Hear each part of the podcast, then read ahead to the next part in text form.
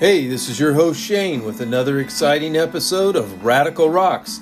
Today we've got confetti chrysophase, gitchelite, we've got agates on the beach of Oregon, and so much more. On the first part of the journey, I was looking at radical rocks. There were fossils, minerals, and rocks and things. There were sand and hills and rain. First thing I found was a geode crystal, quartz with no clouds.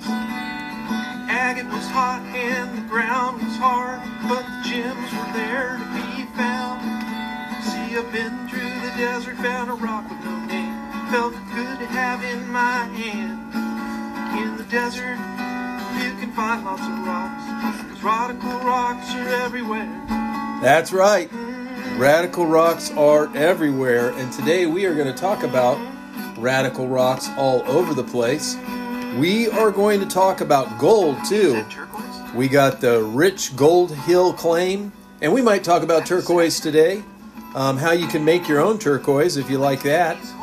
We'll talk about the Western Star Mine. We'll talk about agates on the beach in Oregon.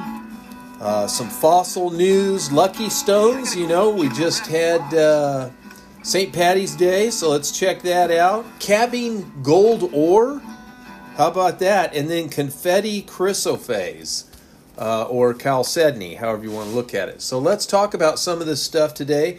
I want to thank everybody for liking and subscribing and sharing uh, the podcast. You can get it on any app, and also uh, the YouTube videos. Uh, and also our social media and all that good stuff. Check it out. Just look up Radical Rocks or Radical Rocks U S A, and you will find us all over the place. So let's get started. You know what? I've got even more news than what I told you about. The Big Ugly Diamond. It has been unearthed in Arkansas, uh, in the United States.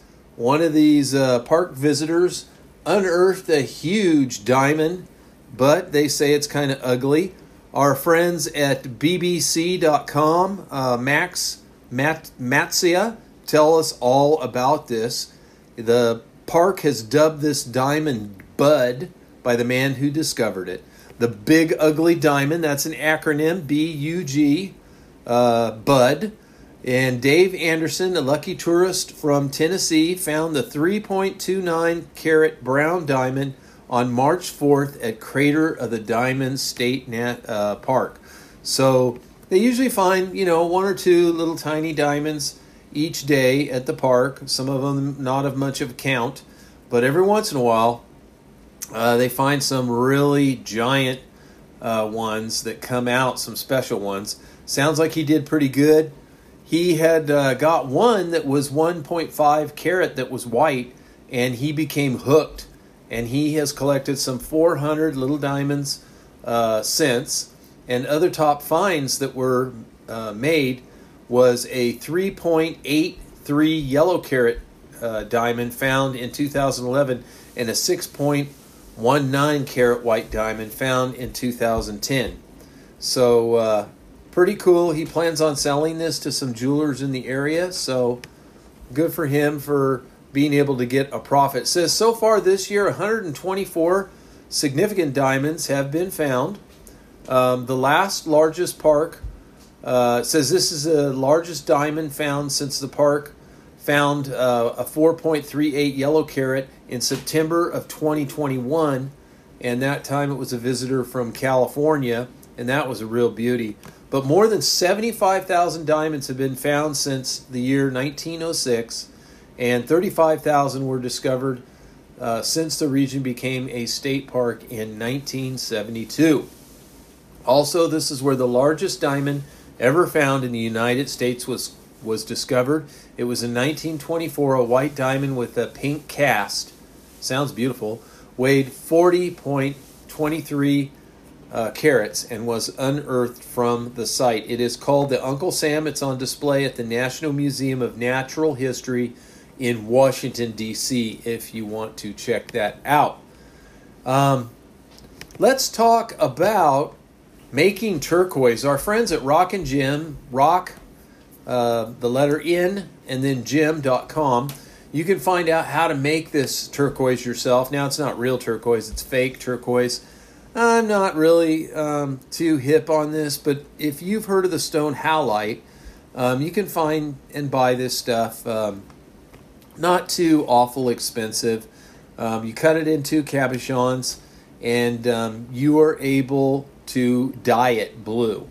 It is uh, you can use howlite or uh, magnesite, and they are very famously dyed blue in the past. We used to call it tidy bowl turquoise. And uh, use a flat baking pan, some kitchen tongs, a glass bowl, or a jar. And the blue, it can be tidy bowl, toilet cleaner, or another dye, or food coloring, um, or cloth dye.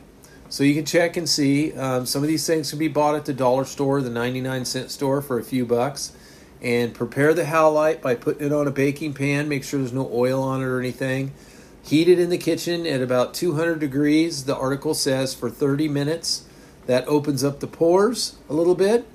And um, just be careful if you're going to put liquid on something that's two hundred degrees. It might crack, I would think. They don't have a warning for that. But anyway, fill the jar with a tidy bowl or your dye. Put on oven mitts. Use tongs. And it says drop the hot howlite into the tidy bowl liquid. Be sure the howlite is fully immersed and be careful not to splash the blue dye. And uh, beware that the stone might crack, I would add to this. Set the bowl or jar aside for several days or weeks. As the howlite cools, its pore spaces will contract. They will suck in the dye. Um, and then you will go to the kitchen sink and again use your tongs, removing the pieces of howlite. Uh, rinse them under water for uh, a minute or two. Put them on a paper towel or cloth and allow them to dry.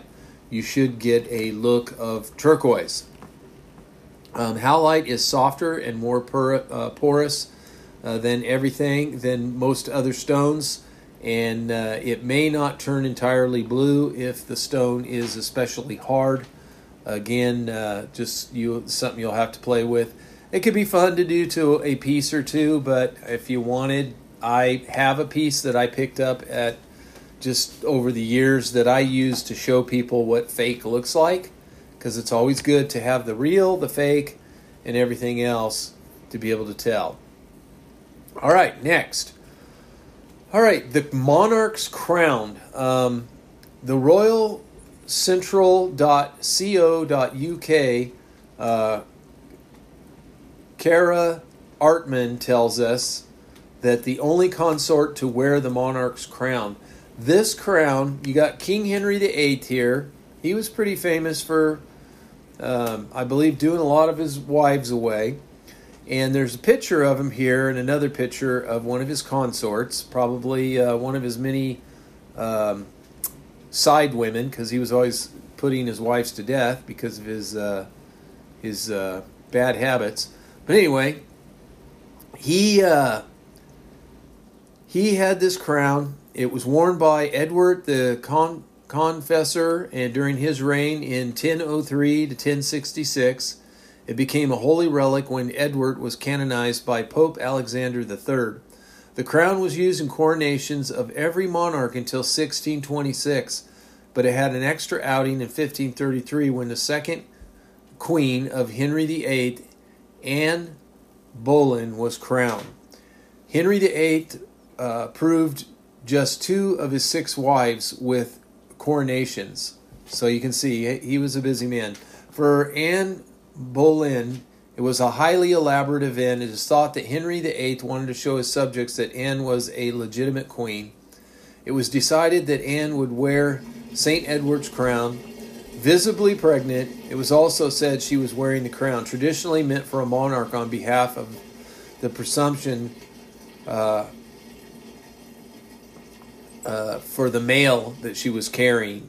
They they were hoping it was a baby boy, but the baby turned out to be a girl, and the future uh, the girl of the future Queen Elizabeth the first, who would wear Saint Edward's crown at her coronation in fifteen fifty-nine. So there's more history about this, but let's get into some of the description. Um, you know, this is uh, something that uh, was destroyed. Said after the Civil War in sixteen forty-nine, The royal regalia and jewels were destroyed, melted, or sold, including Saint Edward's crown. The monarchy was restored in sixteen sixty, and a new set of crown jewels was commissioned by King Charles the Second based on the original. Saint Edward's crown we see today is one of the items that was made, inspired by its original. This crown is twelve inches tall, weighs five pounds, and contains four hundred forty-four precious and semi-precious gemstones. All the stones are permanently fixed into twenty-two karat gold frame. Inside is a velvety cap with an ermine trim. The crown that the monarchs practice wearing it to get used to its weight. King George the Sixth um, and Queen Elizabeth the Second would visit their children uh, during bath time uh, wearing the crown. Wearing this crown. So they wore it all the time, just get used to the weight. During seventy years on the throne, the only time Queen Elizabeth wore this crown was at her coronation. For the sixtieth anniversary of her coronation, she appeared in a documentary handling and examining the crown, crown, quickly said, "It is still as heavy." So it wasn't a very comfortable thing. But uh, there's some royal uh, gemstone uh, kind of trivia for you. A giant zebra was discovered, uh, at least the footprints were discovered in South Africa. Let me get a swig of coffee here. Oh, it's so good. All right. At physics dot com, or .org rather, it's uh, P H Y S, kind of shortened, I guess, um, P H Y S dot org. The article says, uh, researchers discover fossilized giant zebra tracks in South Africa by Charles Helm. The Conversation is the magazine or uh, online magazine that he's from. They've got some pictures here. My daughter says uh, this guy looks like a horse. and uh, But apparently they're feeling this is a zebra. I don't know what the difference in the footprints are from zebras. But it says here that... Uh, This mammoth giant Cape zebra, where the only other zebras that, that uh, live there are small, tiny zebras uh, in the past. This zebra became extinct not too long ago, according to their studies, but uh, it was some four hundred fifty kilograms. It weighed up to that much, and that would be just shy of one thousand pounds if you go by pounds.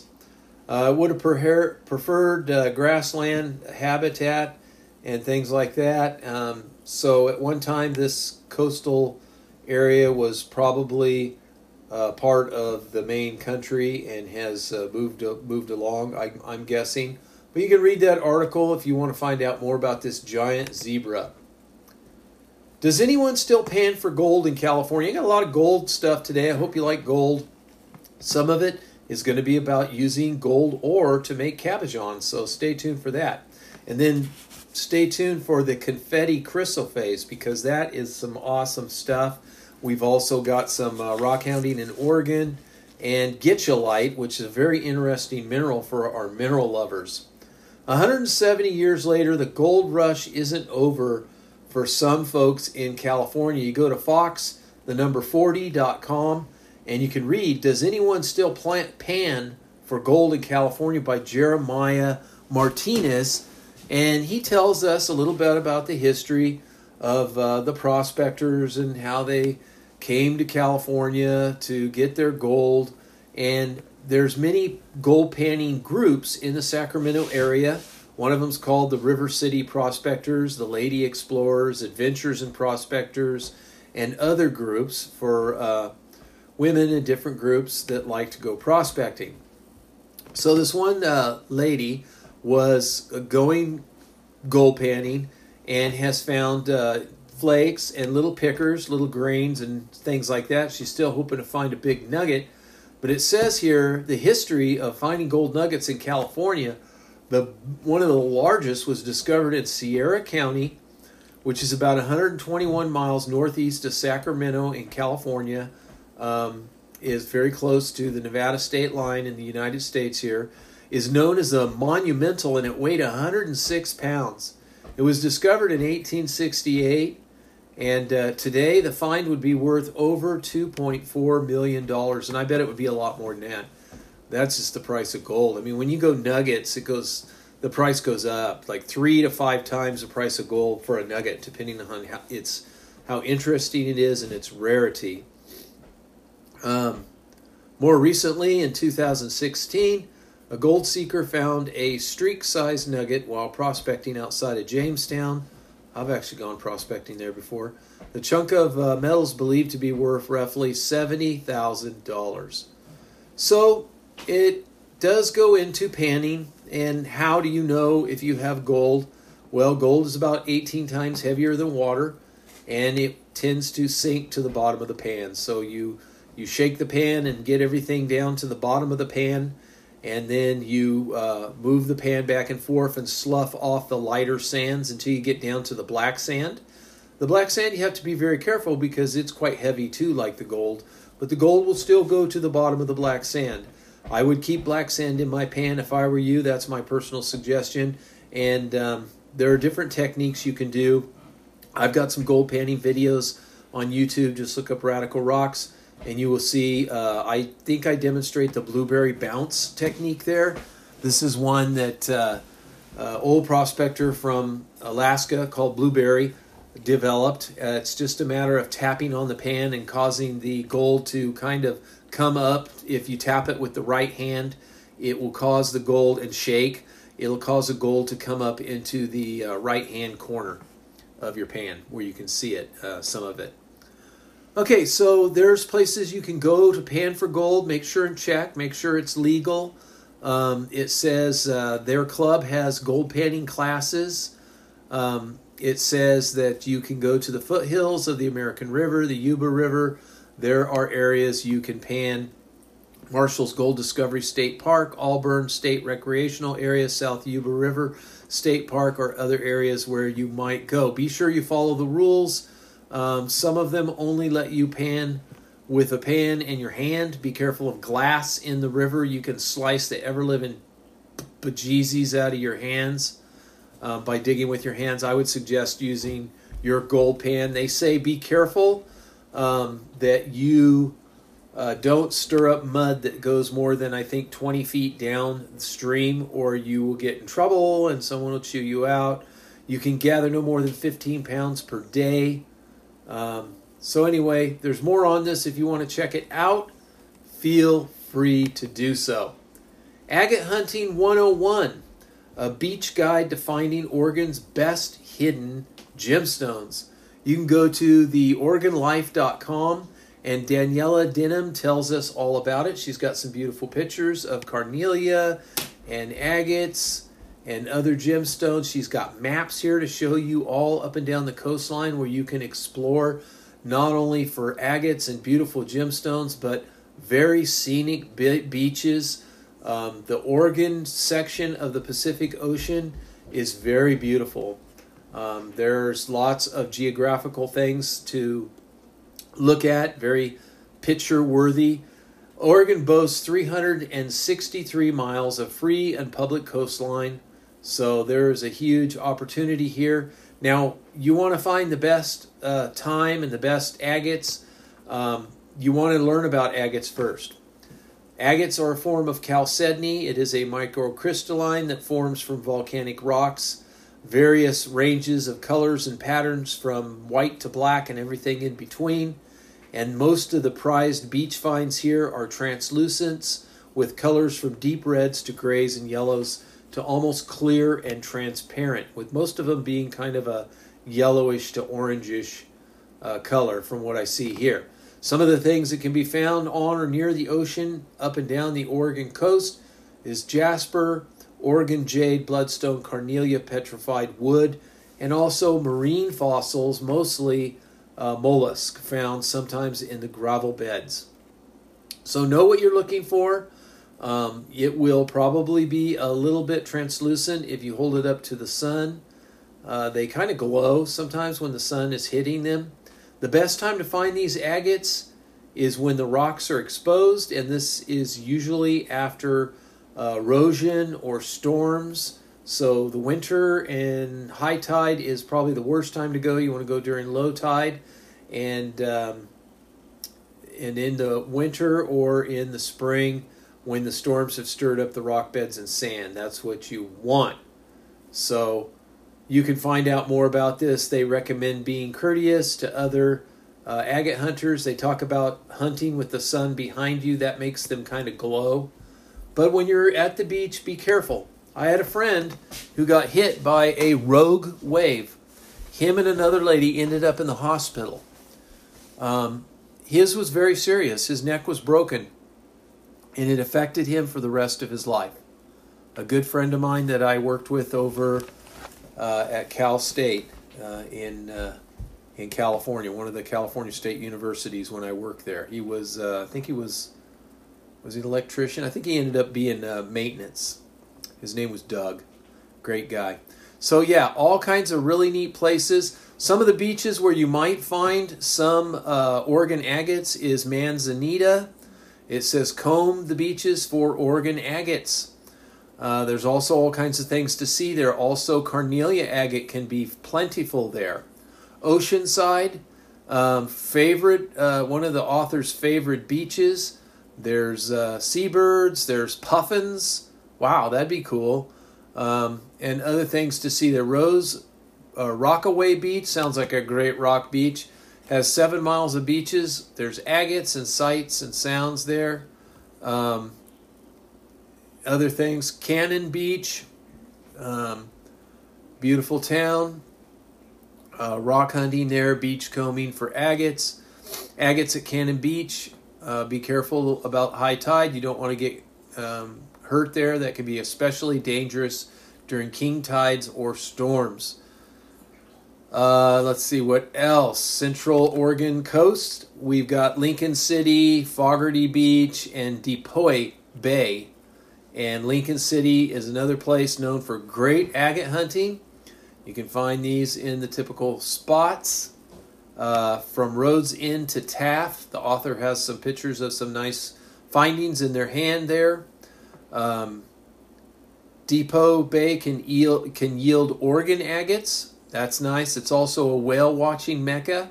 Newport area, uh, Otter Rock, uh, Beverly Beach State Park, Moolac Beach, Ona Beach. That's O N A. Lots of uh, rocky areas there. Agates to find, especially in the winter. Uh, waves crash against the rocks where agates are most likely to be found. And one of the beaches in Newport, Newport is literally called Agate Beach. A spot has been picked over for many years, but you know what? If you look hard enough, you're going to find something there. Otter Rock uh, is uh, a reserve, so you can look for agates, but do not disturb the animals there. There's also uh, Otter Crest Beach, and the Majesty of Devil's Punch Bowl is there. So there's some scenic views there. Beverly State Beach, another one. Uh, Moloch Beach. All these can be some really fine uh, finds. Also, they go into the southern coast, Yachts area, Cummings Creek, Strawberry Hill, and Bob Creek. All these areas, they've got a beautiful uh, piece of carnelian agate here. Looks like they found it. Let's see. Strawberry Way Hillside is a great place to find agates due to the to uh, just they're they're there. And then Bob Creek is close to Strawberry Hill, and amazing tide pools, hermit crabs, things like that. Beautiful agate. Gold Beach, another area for finding uh, agate and such. So, yeah, you can find all kinds of place. Check out this uh, article, the oregon life dot com. It's just entitled uh, Agate Hunting one oh one, A Beach Guide to Finding Oregon's Best Hidden Gemstones by Danielle um, Denham. Check that out. That is cool. All right, let's talk about a gold mine here. This is the Rich Idaho Gold Mining Claim, Shear Zones, and uh, this is is listed for sale, I think, on eBay. You can go check it out. It is on eBay. I'm not sponsoring them. I'm just telling you a little bit about it because there's some good history, some good geology here. So shear zones and quartz veins with sulfites were found to host the gold being mined about nineteen fourteen in multiple Uh, vicinities and locations of the Overlook Mine. The area was rich enough to justify construction of multiple arrasters and stamp mills as long and as well as a long tramway to transport the ore down the hill to the from the Overlook Mine to process at the larger Tim Stamp Mill. Now the geology and the gold. The geology is characterized by the Cretaceous biotite, uh, granodiorite on the claim and the surrounding air, uh, area that has this uh, pockmarked granodiorite. There's also this uh, Eocene rhyolite dikes and plugs. Uh, there's alluvium on the valley floor. There is this type of granite that's there and faults. Very uh, notable uh, going to the north, northwest trending Montezuma Fault uh, and drainage. Mineralized rocks were mostly encountered as floats, slope wash, scattered throughout the area without strong discernible pattern. So this, this is a placer claim. The Overlook vein upstream from the claim is the main hard rock gold deposit mined in the area. It trends southwest at north at forty degrees and dips roughly fifty northwest while being traceable for roughly a mile um, on and off the surface. Reports indicate that about forty thousand dollars in gold and silver was produced at historic prices. That means twenty dollars an ounce for gold. Well, maybe then that would be thirty-five dollars an ounce for gold. Um, and these things uh, were in the area. Pretty good for the volume of ore. Records indicate that in nineteen fifteen, fifteen thousand twenty-one dollars in gold and two hundred fifty-two ounces of silver were produced from one thousand three hundred ten tons of ore. So that's not really a lot of ore to pull out um, that much gold at that time at uh, thirty dollars, thirty-five dollars an ounce. The Channel Creek is wide, holding a large volume of material consisting of gravels and, boil- and boulders. The creek is workable. There's uh, sandbars and gravels that could host gold, it says. Gold can be found at multiple points, just sampling at the surface. And it goes on to talk about the claims and some of the, uh, the details of buying the mine. So that is the uh, rich gold A rich Idaho gold claim. If that is something you want to look at, you can look that up on eBay right now. I don't know how long it'll be up there. All right, let's talk about some lucky stones. We just had Saint Patty's Day, and uh, hopefully you had some fun. Hopefully when it comes to collecting rocks and hunting rocks and doing lapidary, you have the luck of the Irish. I, I hope I can get away with that because I'm six percent Irish, so hopefully they don't come and stone me. Our friends at Rock and Jim tell us about this again. You can look this up online. These are free articles they email to me all the time. Um, I'm not going to give this whole article. They talk about what is luck, um, different kinds of stones for luck, um, but I'm going to tell you about the main stones. And um, the article is accredited to Chris McElhinney if you want to check it out. So let's just go over um, the lucky stones. There, we'll go over five of them. Uh, Amazonite, which some refer to Amazonite as a gambler's stone because of belief in the stone's ability to bring good luck in games of chance or when starting a new venture.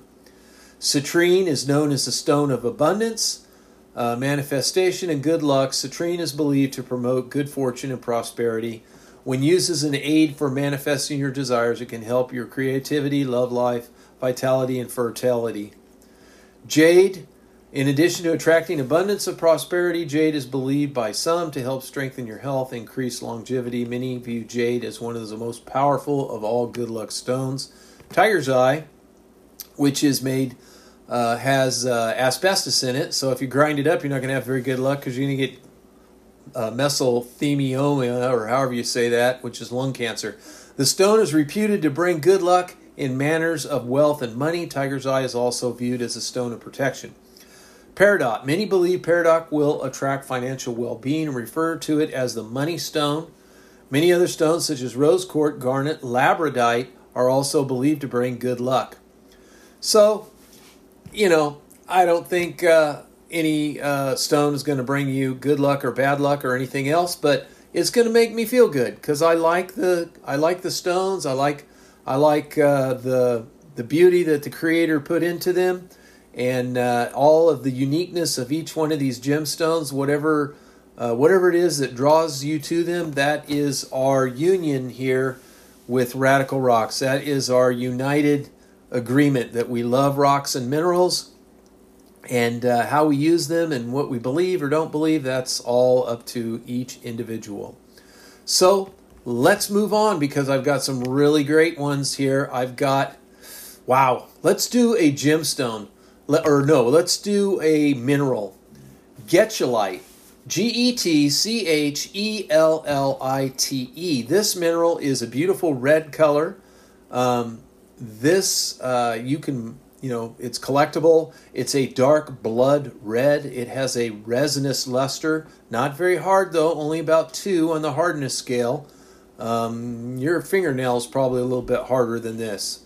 And at mindat, uh, mindat dot org, it's M I N D A T dot org, you can just look up um, this gemstone and find out all these wonderful facts. Uh, it is found in Providence, Iran.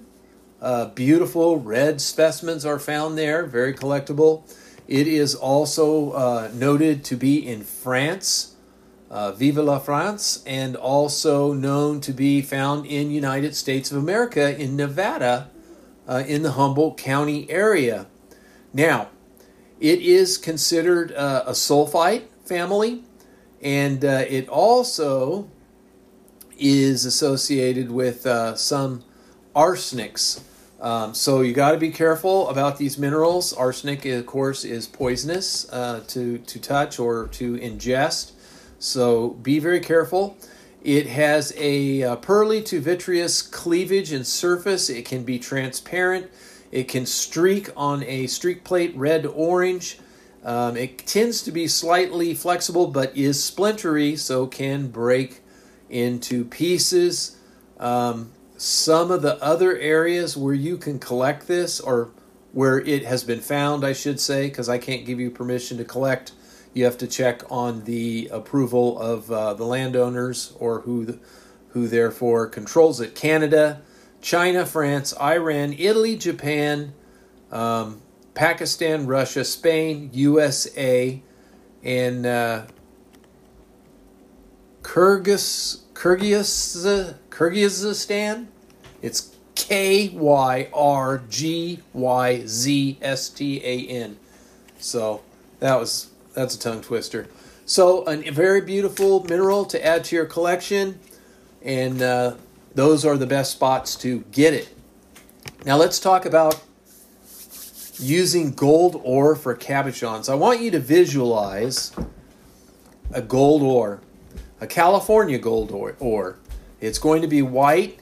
It's going to have some reddish here and there. Um, it's going to have little visible gold on it, speckled, maybe veined, kind of webbed.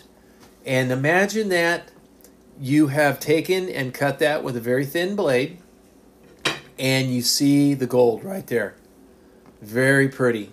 Okay, now the problem with this, uh, let me tell you about the article first. It's at Rock and Jim, and it's called What to Cut California Gold, and the picture is of slabbed gold ore with its uh, hematite veins or iron veins, which can be black to reddish to orange, with white quartz and then webbings of gold on these. And um, they talk a little bit about the gold history, and then they say finding embedded gold.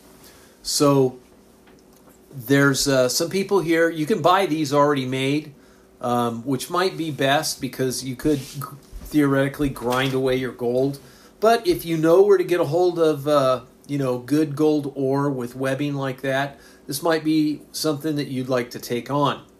But uh, the Shannon Poe from the American Mining Rights Association, A M R A, has been digging at the Screamer Mine de- near the Angeles Camp in California. And here there's a lot of uh, quartz that has gold embedded in it. So when they slab it up, Uh, this sometimes helps the gold uh, show up even better. So now you just uh, form a shape around it and cut it. Um, it's not super complex. Now, the bad thing about this quartz is it can crumble apart. So you want to use the thinnest blade. It's going to be brittle.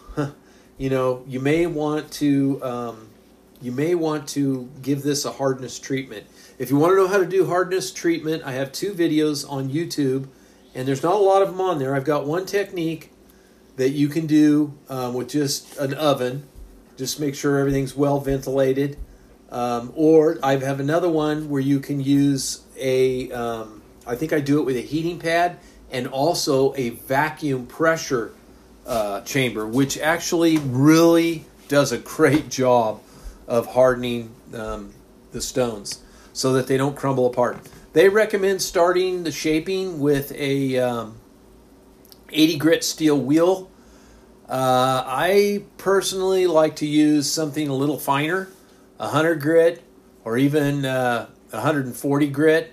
Uh, and if it's a brand new diamond wheel, you got to be careful. They're very aggressive. If something is kind of brittle or has a po- potential to um, crack apart, you really want to be careful during the shaping process that you're not um, jarring the stone too much.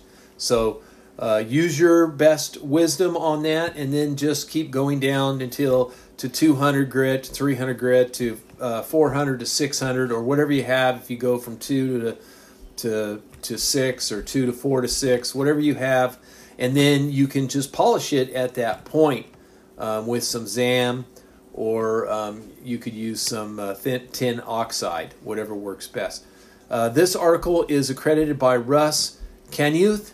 It's K A N I U T H. Just give him full credit for that. And let's talk about the copper Uh, confetti uh, inclusions. I want to look this article up. Um, here it is. It is the confetti chrysoprase from Indonesia.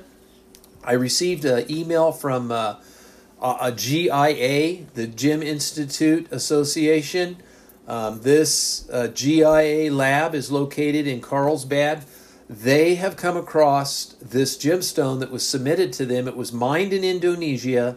It is a uh, chalcedony that is very unusual because of multitudes of blue, green, and metallic inclusions which look like confetti thrown into the air. Testing confirmed that these inclusions include chrysocolla, malachite, native copper, and cooperite. The gem dealer who submitted these specimens plans to market this new find under a trade name, aquadite. It's A Q U A D I T E. This is a vibrantly colored chalcedony and will no doubt add a lot of interest um, to the gemstone market. They've got some pictures of it here. It is amazing. Um, it says here that uh, they have some cabochons here that uh, weigh uh, seventy-eight point eight zero carats. It uh, has, it does, it has reds, it has coppers, it has blues. It is a beauty. Um, wow. Do you see this, Willow? Isn't that pretty? Yeah. Yeah. Yep, that's a beauty. That's my daughter, just showing her the beautiful gemstone. Recently, the author examined an interesting new variety of chalcedony from Indonesia. Samples were sourced from the Greek dealer and documented the new mineral. Gemologically, the properties are consistent with chalcedony, refractive index of one point five four, specific gravity of two point five seven, but it is notable for its inclusions, much like confetti thrown in the air as a celebration, a multitude of blue, green, and metallic inclusions shown in these figures here. Some of them are zo- zoomed in, quite beautiful. Um, they used a spectroscopic and energy dispersive X-ray fluorescent analysis combined with microscopic observation, and that's how they've discovered this chrysocolla, malachite, native copper, and cooperite. Quite beautiful. Again, this will be marketed under the trade name Aquadine, uh, Aquadite, uh, A Q U A D I T E. All right, guys, that's about all I have for you now. I want to thank you for tuning in. Please like and subscribe and share. Help us grow the channel. We really appreciate it. Until next time, remember, rockhounds don't die, they petrify.